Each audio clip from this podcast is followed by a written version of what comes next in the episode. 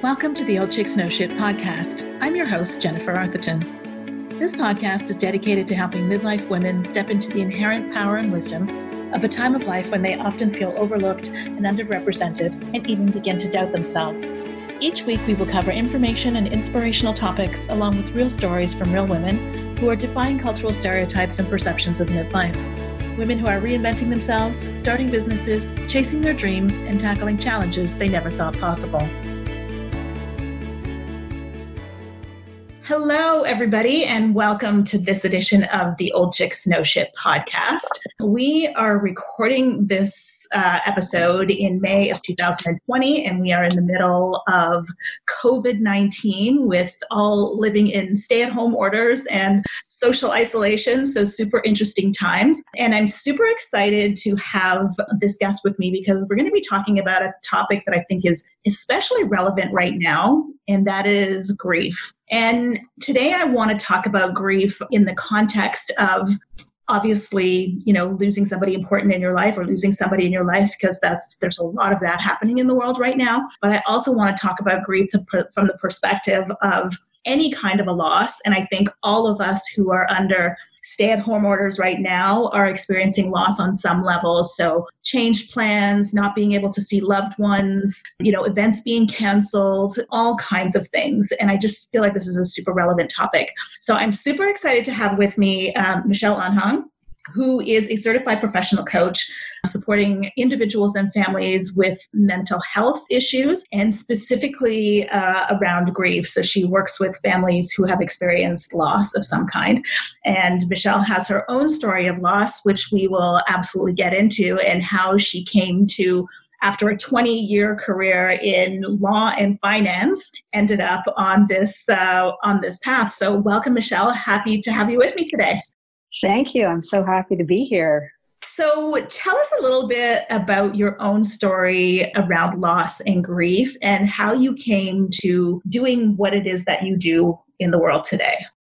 Mm-hmm. Well, 14 years ago, I lost my husband to suicide. He had suffered from bipolar disorder, unfortunately, and medication, all of that didn't work for him, and unfortunately, he lost his life. When he died, the family decided to say that he died in an accident because of the shame and the stigma around mental health issues and suicide.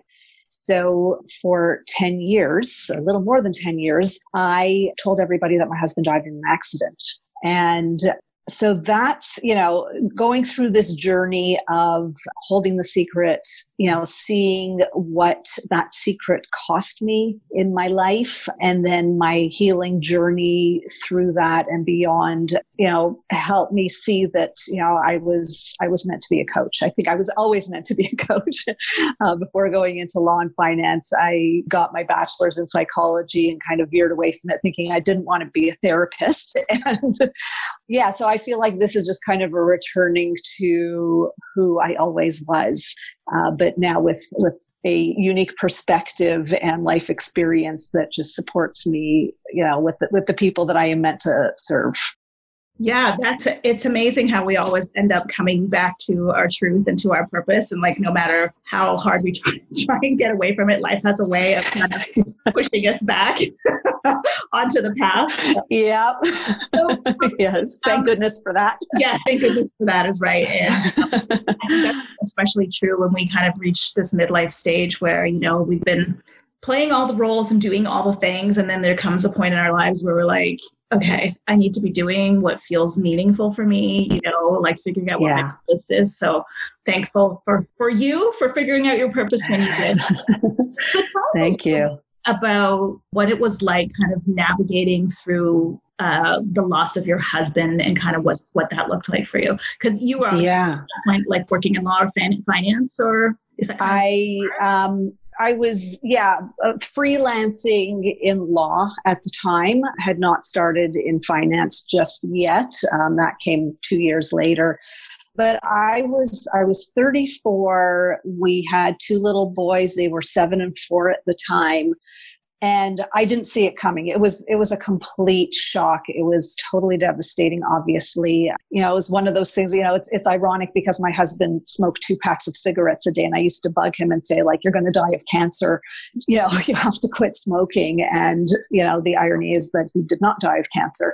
But it's, you know, the journey, it was devastating and shocking at that time, you know, and then adding to it as well, this secret I needed to keep. And well, you know, and I chose as well. I chose to accept that story. So I will take ownership for that. But, you know, it definitely, all of that impacted my grieving process. You know, I sort of had this idea that, you know, okay, life goes on. I need to be there for my kids. I need to now be both parents. I'm the sole provider. I need to just keep going. And so I just took a lot of my emotions and just stuffed them as far down as they would go so that I could keep going. And I was pretty much on autopilot all that time.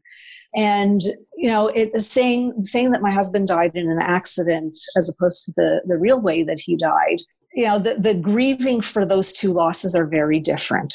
And so I didn't allow myself the opportunity to fully grieve a suicide. There are so many different emotions there. There's a lot of guilt that, you know, what could I have done differently? What did I miss? You know, all of the whole picture, like, you know, even, you know, everybody in the family kind of felt that, you know, from his parents to, like, you know, how, you know, could we have done anything differently? How could we have helped him? Did we, you know, all of us had the questions, and we just kind of stuffed them all and didn't fully grieve it and didn't give ourselves that opportunity to heal from it either. So I, you know, a process that probably would have taken less than 10 years for me to go through became extended because I never permitted myself to grieve.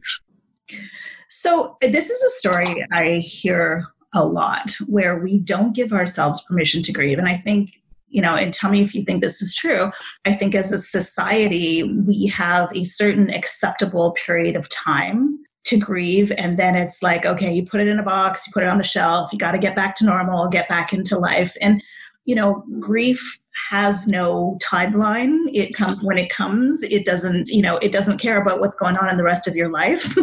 Yeah. You know, and so why is it that as a society, we are so uncomfortable with grieving, do you think? Yeah, I have a couple of thoughts on that.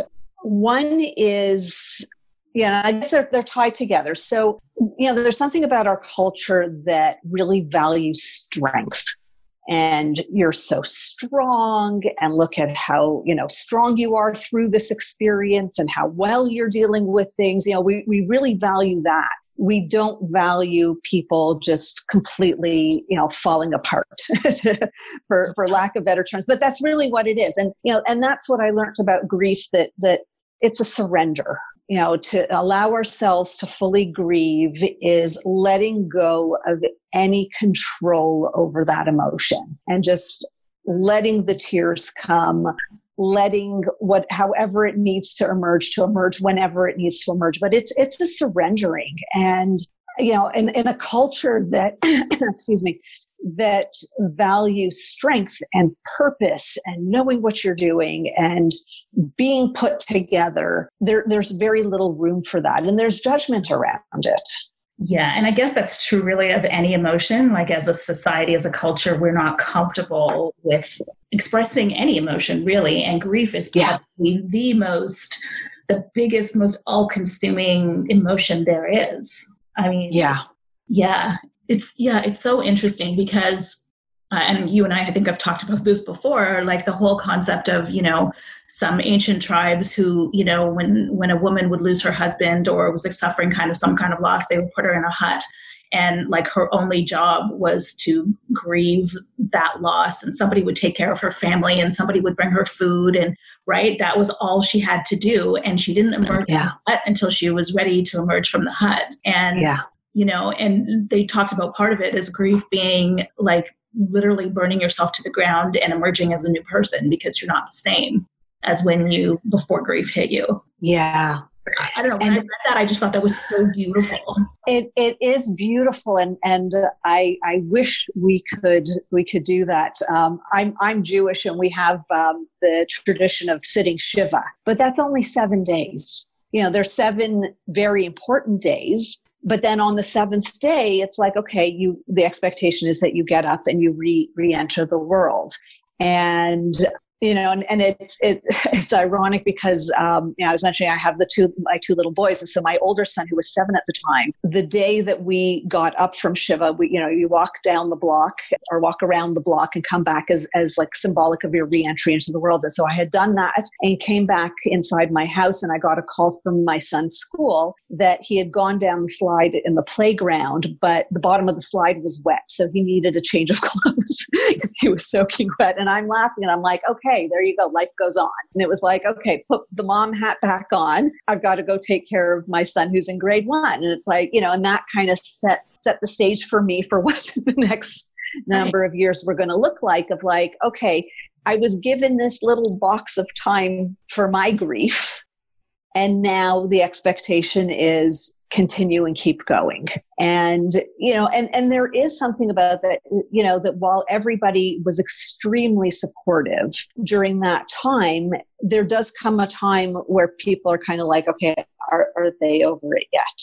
Why? And if not, then why aren't they over it yet? And I know that, you know, it doesn't come from a bad place. It's, you know, it comes more from our own discomfort, because none of us allow ourselves that, but it's very much there, you know, and, you know, everybody kind of wanted to move past that period into something different. You know, even, you know, my friends who were all married at the time were like, you know, you'll start dating again soon. You'll find a new husband soon. Like, you know, let's go to that place, you know, and not be with what was really there. And so, you know, whatever grieving I was doing was very much in private, you know, and I, you know, saw it as kind of, you know, I wore it as a badge of honor as well. Like, well, I'm a private person. I don't need to be walking around the grocery store bawling my eyes out, you know? So, you know, I put on my makeup and I did my hair and I went out proudly and, you know, pushing the cart around, but inside I was completely broken.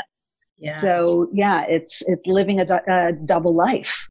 Yeah. And I remember a very good friend of mine who lost her husband in an accident, and her saying to me that, you know, for the first couple of weeks after her husband died, you know, there were so many people, and they lived in kind of a remote place, but there were so many people who showed up all the time to like cut the grass and to, you know, do this and to do that and like take care of handy jobs around the house. And then she's like, it was literally just like one day, all of a sudden it just stopped.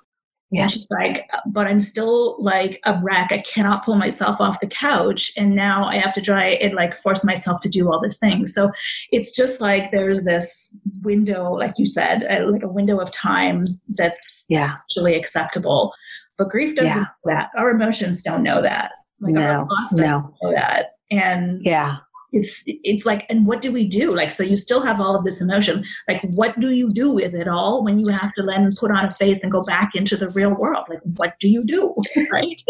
Yeah. Yeah. Well, you know, we're conditioned to stuff it. And we think like we've got it under control, and we don't always realize that it ends up leaking out in so many ways and at different times that, you know, may not necessarily be acceptable or appropriate times. And I definitely found that for myself. And for my process, you know, once I started realizing what, you know, everything that I was carrying and the impact that it was having on me, you know, in my own healing journey and going through therapy, I realized at one point, you know, and it was about 10 years after that, wow, I didn't grieve this properly. And I knew that I needed to give myself that time and space, you know, with the support of my therapist, who I'm so grateful for, where I just knew like, okay, I need to cry. I need to grieve. And one very big thing that I learned about grief is that, you know, you might decide, or it just might happen, that you're grieving one thing, but really I think grief is about all of our losses. And that's why it's so big. It's like, you know, yes, I was grieving the loss of my husband, and I was grieving every other loss that I experienced in my life at the same time. Like, grief doesn't necessarily attach itself to a story of like, okay, let's package this neatly. And so that is so true. Like, giving ourselves permission to grieve all the things, like all the losses, like every loss has grief associated with it. And we tend to try and put them in some kind of rank order, you know, and like, you know, talking to a client who is, you know, talking about the end of a relationship, and, you know, she's saying, well, it's not like somebody died or something, like saying like that was the thing that would allow her to have permission to grieve. But it's all of these losses, and it doesn't matter how big or small it is, and it doesn't matter how big or small our reaction is, it's still grief that we need to honor. And like you said, often it's collective, right? Yeah. You know, I'm grieving this, the end of a relationship, but I'm also grieving, you know, the job that I lost, the, you know, this, that, and the other, the thing didn't happen, the best friend, you know, whatever it could be. And it all comes up together, right? It all comes up together. And there's so many different layers to it too. I mean, you know, for me, it was the loss of my husband and, you know, what our marriage could have looked like, you know, my children losing their father. I was grieving for them a loss that they couldn't even comprehend yet, you know, grieving dreams, grieving the loss of my identity. I was married to him since I was 22. We've been together since we were 18 when we met.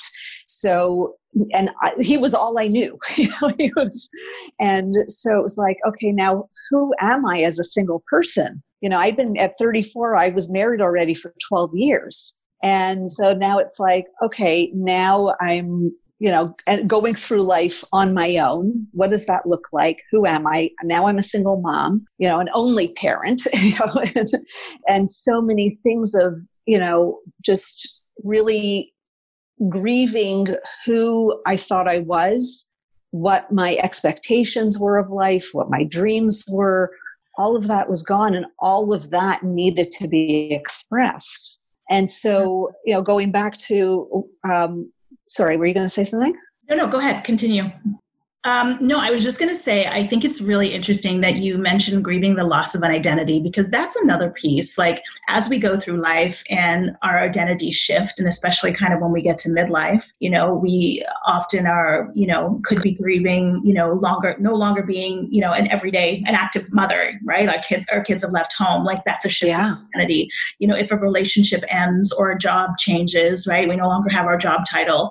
You know, like you said, maybe you're no longer married, and like grieving, allowing ourselves to grieve the identity that we were as we step into the new identity. So there's this fallacy, I think, that as we're stepping forward, we're supposed to be all joy and bliss and, oh, look at all the great new things that are happening. But yet, so, and in that, we don't allow ourselves to grieve the closing of the previous chapter. Yeah. And that one I think is so important, because, you know, we can hold two truths. We can be excited about the future and sad about the past, and hold both of those in equal measure. And I feel like we've made it black and white. You can be one or the other, when the reality is you can hold the truth of both. Yeah. And we invalidate the loss of like, well, you know, but you're stepping into something so great. So why would you focus on what you've lost? Like, why look back? Just look forward. And it's such a disservice to ourselves when we do that. You know, and I realized for myself that I could only move forward so much until I healed from my past.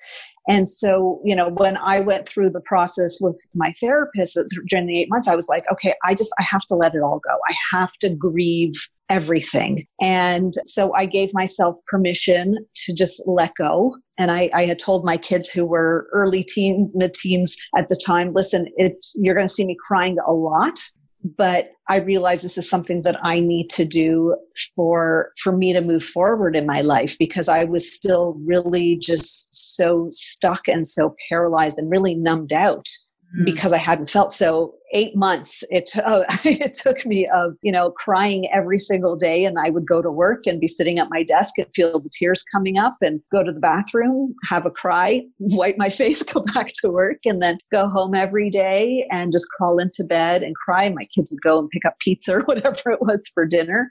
Wow. And it was the greatest gift I ever gave myself because, it was really clearing so much heaviness that I was carrying, and we had talked about it before that, it's like we carry this backpack around of our sadness and our grief and the weight and the shame and all of that. And, just letting ourselves put it down is really so liberating, and we all deserve that. Yeah. And I think we don't even realize we're carrying it after a while, right? Like you just get so used to wait until you put it down and then you're like, oh my God, it feels so free. So so before you allowed yourself to go through this 8-month process of, really grieving it, how was all that unexpressed grief showing up in your life? Like, how was it impacting your life, would you say? How did it not impact my life? I think was a good, it was, the tears would come out at the weirdest times. And sometimes, I could be in a business meeting and somebody could say something and it would just, trigger something in me and I would just have to leave because I was crying. I'd be watching movies and it didn't even have to be a sad movie and something would just make me cry. It would come out with anger as well, because in some ways anger is more acceptable because we feel a little bit more in power when we're angry.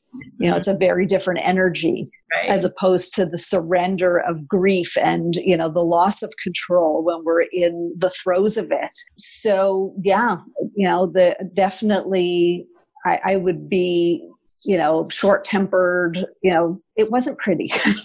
It's not a pretty scene. And a lot of numbing. Yeah. My therapist had said to me that, the deeper that you're able to go into grief, the greater you're able to go into joy, and that's the thing. It's expanding that range of emotion that when we let ourselves move into either area, we're then expanding our range, like overall. Yeah.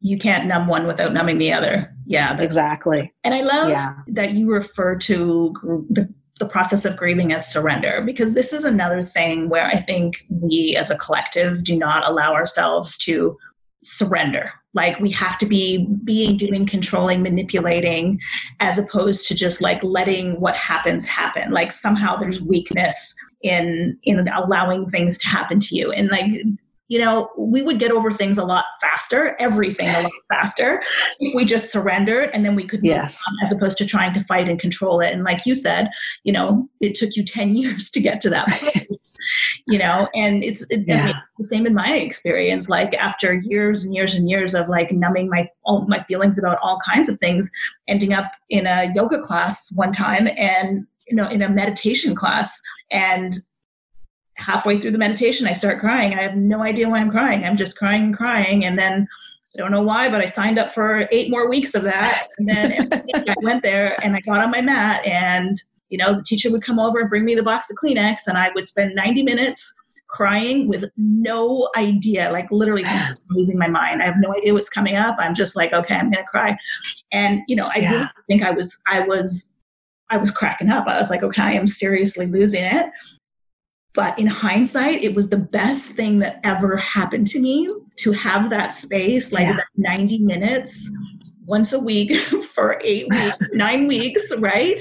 To literally never have given myself 90 minutes to lie in my bed and cry. But yet I was, it was the most bizarre thing because of like this compulsion that like I had never meditated before. I was on a business trip. I ended up taking a standby flight home so that I could get to this class. I just was like so compelled. And like I said, in hindsight, allowing myself, that started the crying. The crying lasted for probably 2 years. It's probably still going on today. But just like surrendering to what needed to come out of me without having to understand it, without having to justify it, and just like lie there on that mat and bawl my eyes out, right? Yeah. It was so powerful. Yeah. And I, you know, I love where, you know, the reference that you made to like feeling like you're losing it. And, you know, we feel like we're losing it, or maybe we're going crazy, or there's something. And like, there's such a need to control. And, you know, it's that whole letting ourselves have that permission, because we really aren't in control of anything anyways. No. So just accept it. And yeah, it's freeing. It's so beautiful. Like you were saying. Yeah. It's freeing on so many levels. And this is it's the thing, like you were saying about the backpack, right? Like I didn't realize I was carrying all that stuff. And it was only when it started coming out where I was like, this is interesting. I feel lighter. I feel lighter. I feel lighter. Yeah. But that was years and years, and like grief in there. Like there was grief of my, probably like, you know, when my parents divorced when I was 10 and, you know, leaving the only home I had ever known. And then, you know, me, my own divorce, you know, like I couldn't even tell you all the things that were coming up. Yeah. Never had I allowed myself, even as a child, you know, it was just like, okay, keep going forward, keep moving forward, you know, I'm bigger and better. Look how exciting this new world is. Yeah. Right? You know? Yeah. Having that permission to stop and just like let it wash over us. And I feel like the world would be a very different place if we had that permission. But it's also very difficult in society that doesn't see value in that. Yeah. And I see it, I hear it, I know I experience it. Like how many times you're thinking or you hear from somebody like, I know I just need to have a good cry. And it's like, okay, so go and have one. Well, it's not the right time. And, you know, or like we feel like we need to design the space to allow for that to happen. Like we're even trying to control that. Exactly. It's like I got shit to do. I don't really have time to cry. Right.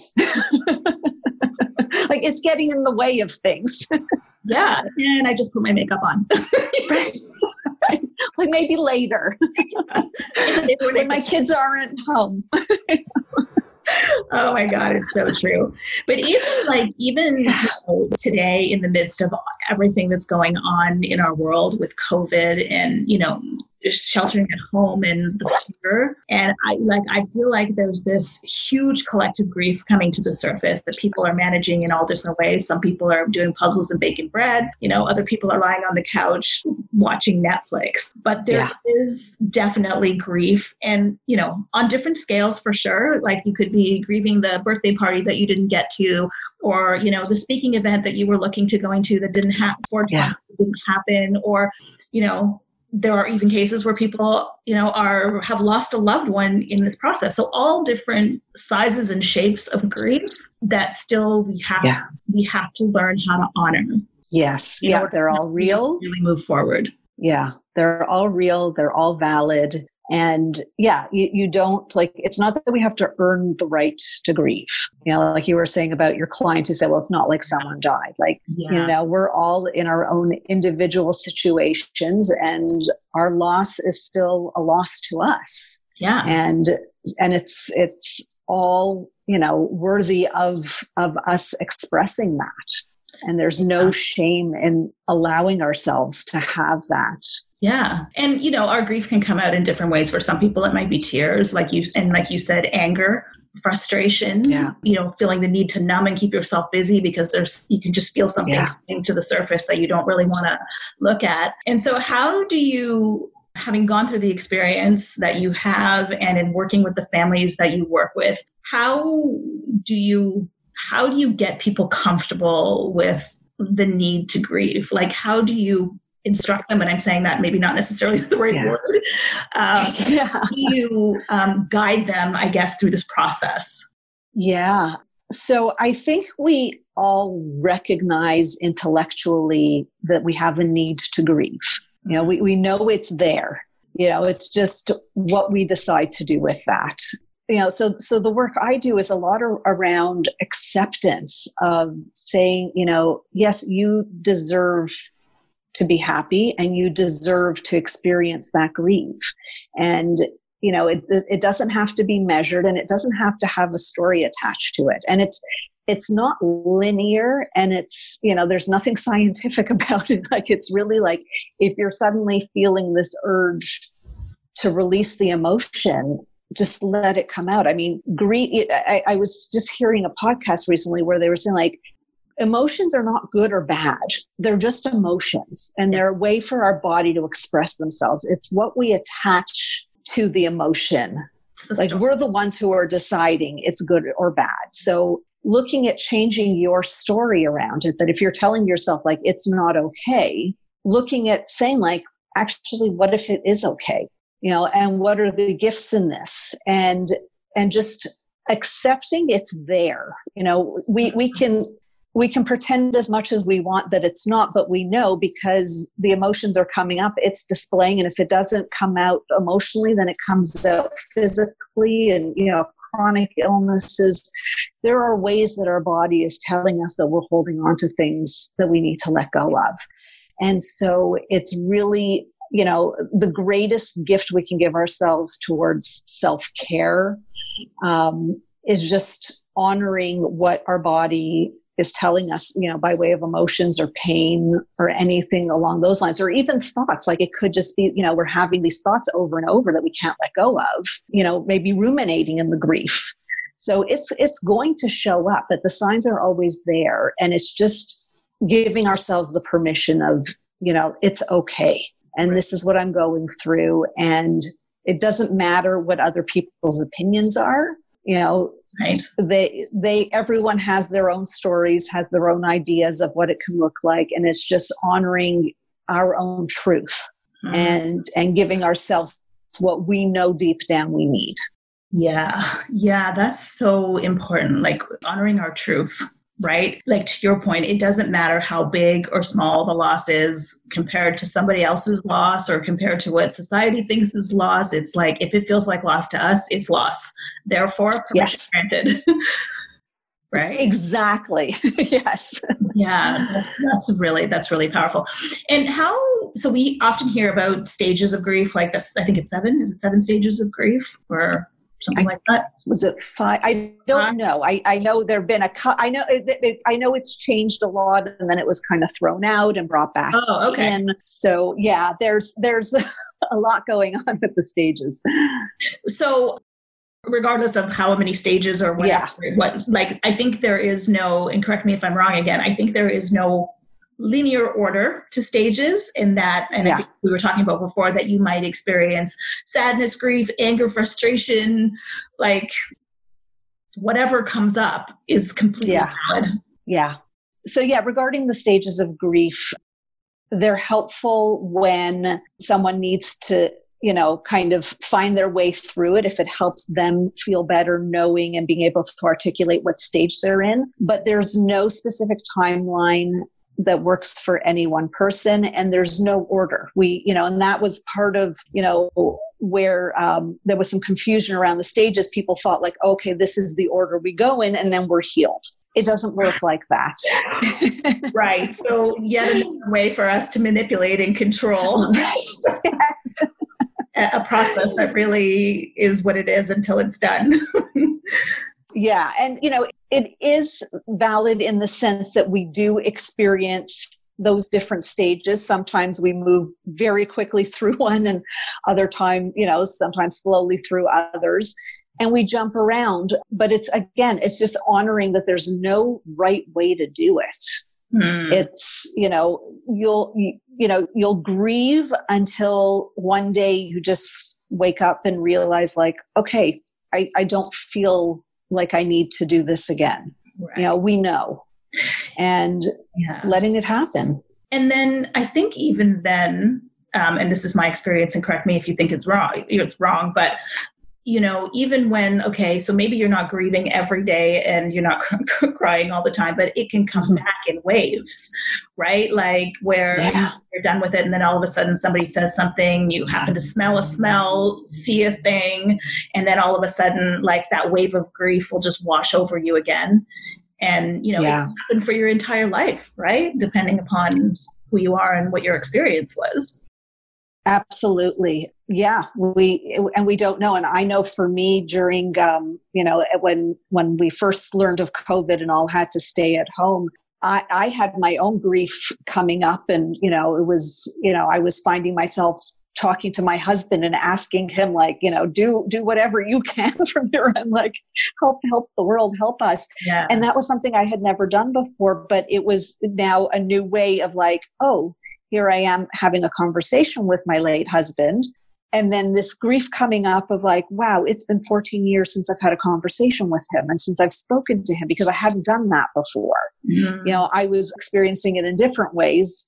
And so absolutely, you know, milestones, things that happen with my kids, you know, loss, you know, I've had relationships since then, you know, when those relationships ended, there's, you know, there's grief then, and it still comes back to, you know, the loss with my husband and every other loss in different ways as well. So yeah, it just, it's a part of humanity. It's a part of the messiness of being human. And, you know, it only serves us to really accept that that's part of us. Yeah. It's so beautiful in a way, you know what I mean? That like that we can experience, I think what's beautiful is that we can experience the steps of emotion, as uncomfortable as it is most of the time. Yeah. I wouldn't even say some of the time, I would say most of the time, you know, but that we can experience things from, you know, like deep grief to, you know, overwhelming joy, and the range that's in between that, right? And really, as humans, we are supposed to experience everything on that spectrum, not like, and everybody can see me, I'm holding my hands up, like a small slice of that spectrum. Right. Which is kind of socially acceptable. Like we need to go from guardrail to guardrail. Right? Yeah. Deep grief, you know, deep joy, and everything in between. And there's something like inherently beautiful about our capacity as humans to be able to have that range of experience. And such a disservice by checking off the ends. And my experience has been that when I've allowed myself to go into the deep grief, it's created the space for deep gratitude. Because of, you know, knowing that I'm grieving something so deeply meant that I loved that deeply, meant that something really meant so much to me. And so there is so much beauty that can come out of that space, and, you know, what we might call ugly. You know? It's there's so much beauty to be appreciated. Yeah. In allowing that. Yeah. I mean, it's the law of polarity. Like, however, where you are on one side of the spectrum, you can be equally, you know, as far on the other side of the spectrum. But our job as humans is to allow ourselves to experience it all. And, you know, and when we cut ourselves off, we, you know, are, you know, we might think we're safe and protected, but really what we're doing is just kind of dimming the light on our life. Yeah. Right. In some ways, in so many ways. Yeah. Agreed. So if, you know, somebody's listening and, you know, they're wanting to, you know, dig into their grief, or like they know there's something that they haven't allowed themselves to grieve, like how would you counsel somebody on a place to start? Like what would you say? I would say, let yourself have that good cry.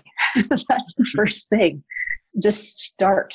Start wherever it is, you know, and if you need the prompting, go watch a tearjerker. You know? Right. I know there are times where it's like, okay, I know that there's something I need to be crying about. I don't know what it is. And it doesn't really matter even. It's just, you know, so I'll go watch a movie that lets me have that good cry. And I always feel better after. And then, you know, it kind of, it opens the floodgates, and don't be afraid of the floodgates opening, you know, because it will run out. It will not go on forever. Mm-hmm. I know that's a big fear that we have of like, okay, well, once it happens, it's just never going to stop.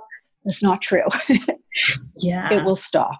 And we don't trust ourselves to be able to manage what's going to come up. It's because like, if I open the gate, like there's going to be, oh my God, God knows what's behind it. Right. And can I handle it? And we just need to be able to trust ourselves to say, there's behind this door that I'm opening up, I can do it. Right. Yeah. Yeah. Take the leap. And if you find that you're feeling that you're not in control, then reach out for support. Yeah. And have somebody there to talk to. Yeah, actually, that's another really good point, because we do tend to think we need to do everything alone, and reaching out to have a conversation or to talk to a therapist or, you know, a best friend you know, just to say, here's what I'm feeling right now. Even that in itself can be so hugely validating and helpful for you. Yes. Right? Yes. And I completely agree. And I want to add too that when you're reaching out to people, be discerning about who you're reaching out to, because you don't want to reach out to the friend who can't be with their own emotions that may want to shut it down. So it is important to choose somebody that, you know, you feel relatively confident that they can hold that space and they can just be present to you and that you can just communicate this, you know, I'm okay. I'm going through this. I just want somebody with me. Yeah. So yeah. And I think there's power in like even giving voice to your grief, like to say, I am sad about, right? Like there's something about like putting words into the world, right? Like taking it out of your head and giving it another place to live is incredibly powerful on so many levels for so many, right? Yeah. Speak it, write it. I'm a huge believer in journaling. Yes. A lot of my healing has come from journaling. Nobody has ever had to see it, but I get to write, I'm sad about this and I'm sad about that. You know, what I'm angry about, what's not fair, you know, whatever it is that needed to come out, it's safe in the journal, but it's out of us. Yes. Yeah. Yeah. I am a huge proponent of, you know, giving this stuff in our head a place to live that's outside of our head, because, you know, it's not doing us any good. It's basically just clogging up the works, right? Like it's easy to fill up and, you know, like feeling impossible when your head is jammed up with all of this stuff. So letting it live somewhere else for a few minutes is a powerful way to release. Yeah. Well, this has been an amazing conversation. Is there anything that we haven't covered about grief that you think is important for the listeners to hear? I think we've covered everything that we were aiming to talk about. I mean, there is so much. Yeah, I mean, it's, yeah, you're right. There is so much. And if people want to find more about you and your work, where can they find you? Obviously online. Yes, I am pretty much everywhere on social media. Michelle Anhang Coaching. So Instagram, Facebook, my website is michelleanhangcoaching.com. Yeah, any of those spaces. I'm thinking, what am I not remembering? But I know if you Google that, you'll find me pretty easily. Yeah, and you do an amazing thing on Facebook. What does he call it? Mental Health Mondays. Oh yes, my Monday morning mental health moments. Mental health. Are never, yes. Yeah, that is an amazing little thing. It's just a great way to get some perspective on a number of different topics that you cover on that one. So yeah, check that one out and you can find her. Thank you. Michelle Anhang on Facebook. So, all right. Well, thank you. I really appreciate this time and this conversation. And yeah, thanks everybody for listening. Thank you. Thank you for listening to the Old Chicks Know Shit podcast. If you like what you heard, the best compliment you can give is to share this podcast with a friend, subscribe, rate and review our podcast on iTunes or wherever it is that you listen in.